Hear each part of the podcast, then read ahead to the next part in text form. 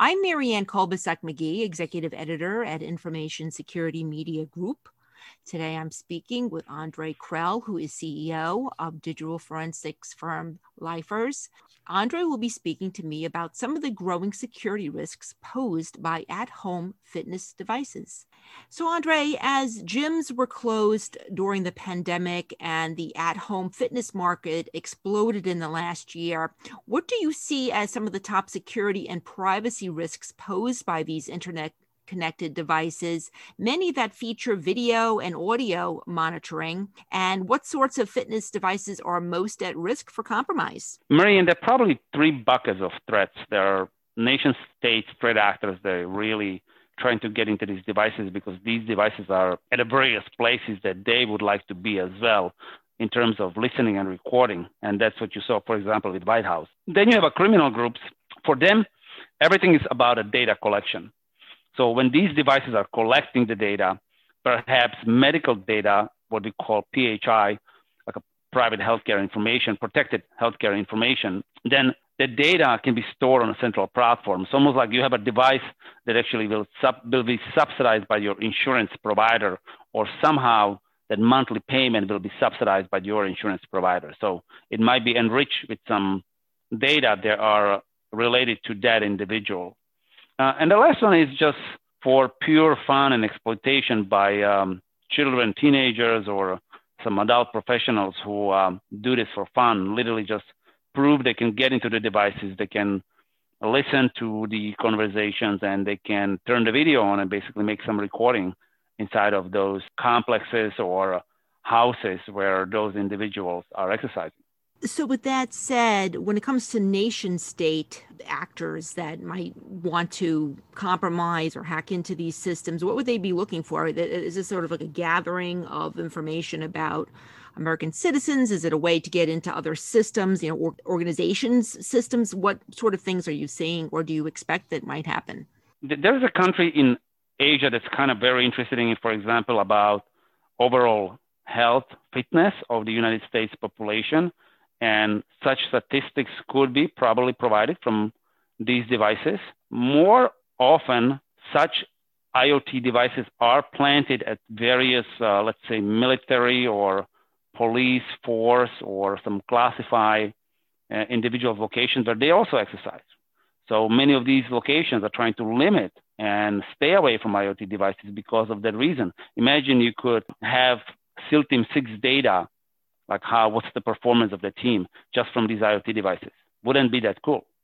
So, are there any examples of actual or potential hacking incidents that have involved healthcare sector entities or other organizations in which these fitness devices were used as a vector or an entry point by patients that are using these fitness devices or even medical devices for that matter that are at home?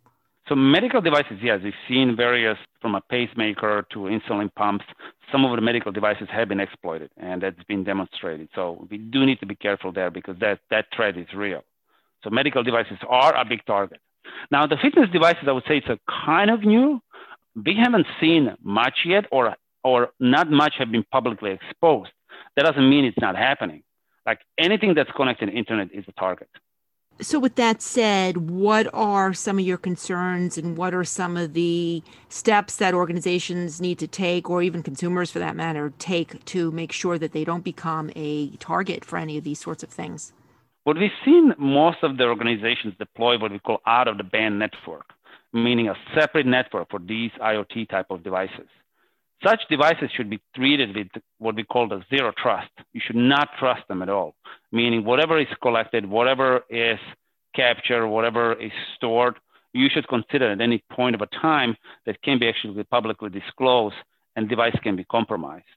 It's just the nature of the operating systems these devices are running and level of what we call quality assurance process that have been done around truly perform cybersecurity scrutiny of the quality of that operating system and the code that these devices have been ran. Um, and for average consumer is, look, just be cautious what you put in. Like you don't have to put your real name, a real name. You can have a nickname. You don't have to store all your data, and you can store data. You can be very selective what you really transmit, what you don't transmit. But try to create a way where you understand it's you, and someone else would not understand it's you it's okay not to be you on internet when it comes to the IoT devices. Now, we've been talking mainly about the at home fitness sorts of devices, but are there other IoT devices that maybe aren't getting as much attention when it comes to the security that you think needs to be sort of highlighted or spotlighted more by organizations or you know, the actual users of these devices? At the end of 2018, Mirai Botnet was introduced, and it was a massive, what we call denial of service type of a tool, meaning they can literally destroy any network with terabytes of data per second being sent to a target. And what's more important is necessarily not a type of a device, but what operating system they're running. Many of them ran stripped version of the operating system called Linux.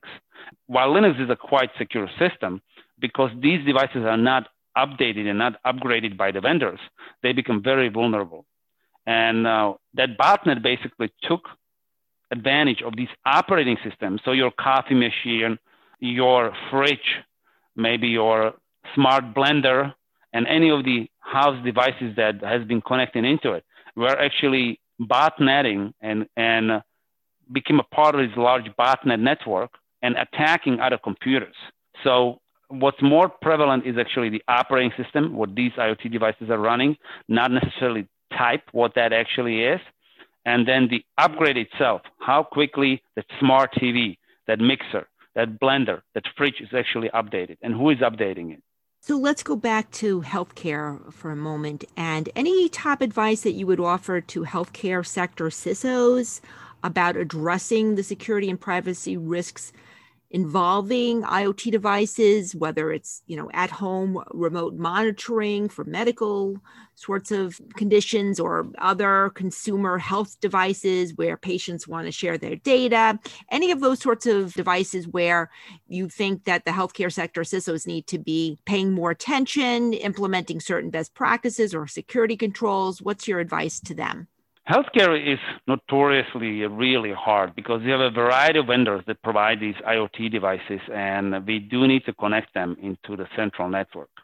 Many of them have embedded operating systems, and let's say just something, a pump that's maybe measuring your um, blood pressure that's automatically connected to another element, and that element is connected now to a wire to some central station, and constantly reporting on this patient or breathing, right? Like uh, look, look what happened right now, right? It's like the breathing devices have become the pumps very important, and then they need to be administered via Bluetooth or centrally administered. So the central administration of these devices is something that CISOs need to be very mindful how it's actually done. And do they need the central administration? Can that be isolated? If the devices cannot be isolated and they need some level of central administration, then creating out of the band network, securing those networks, authentication to those networks? And how many of them can you do? Can you separate them for different type of devices? I know it can become a challenging but the ultimate key is isolation and separation as much as possible among different groups and then securing systematically inside of that group of these iot devices and the way they need to be actually clustered. And i tell you like most of the hospitals do struggle with this. And it's just because it's just not completely feasible to create a level of isolation. So they connected these devices to networks that are available at the hospitals, and these devices are reachable via, IP addresses, what we call IP address, and then um, individuals can, for example, browse them, exploit them, and and get into them. So it is a very challenging in healthcare sector. There is, I would say, lack of a standard and consolidation in IoT devices, as, as it does exist in operating systems. And for every CISO, Start with the asset, start with the inventory. What do you really have? And how much connectivity and isolation can you really do you really need for these IoT devices? And finally, what about the makers of these devices? Are there sort of common areas of security weakness or vulnerabilities that you see in these IoT devices that sort of put these devices at risk across the board? Are some devices more apt to be compromised because of you know certain weaknesses in you know various controls or in the authentication or whatever the case may be you know overall advice that you would give to these makers to make their products more secure i would say number one is the setting what you pointed out marianne is perfect authentication authorization many of these devices have default credentials and they don't force user to even change it meaning that If I'm starting with this device and I'm not changing these default credentials, then it's easy just to keep it default credentials. So create easy process for authentication authorization where these users have to pick their own name and their own passwords. Because that's much harder to guess when someone is trying to get into the console of these devices versus I know it's admin admin. How is that helpful? That's not very helpful, right? So create an easy process for authentication authorization. Second one, provide very simple path for security updates to these devices. As soon as a vulnerability is discovered in IoT device, provide, for example, subscription, emails, easy path, manuals for customers to actually upgrade that device. And I know a lot of vendors says, well, we do this automatically. But what happens when a user does not check automatic update? Is that forced? And it's not forced. The answer is yes. The option is not forced. The user doesn't have to check. But maybe create a way that these users do get the message in a, in a screen or somewhere that tells them, look, you do need to upgrade this device. This device is vulnerable and it's connected to internet. And, and we as a vendor want to let you know because we care. We want to protect you from being exploited. Thank you, Andre. I've been speaking to Andre Krehel. I'm Marianne Kolbasuk McGee of Information Security Media Group. Thanks for listening.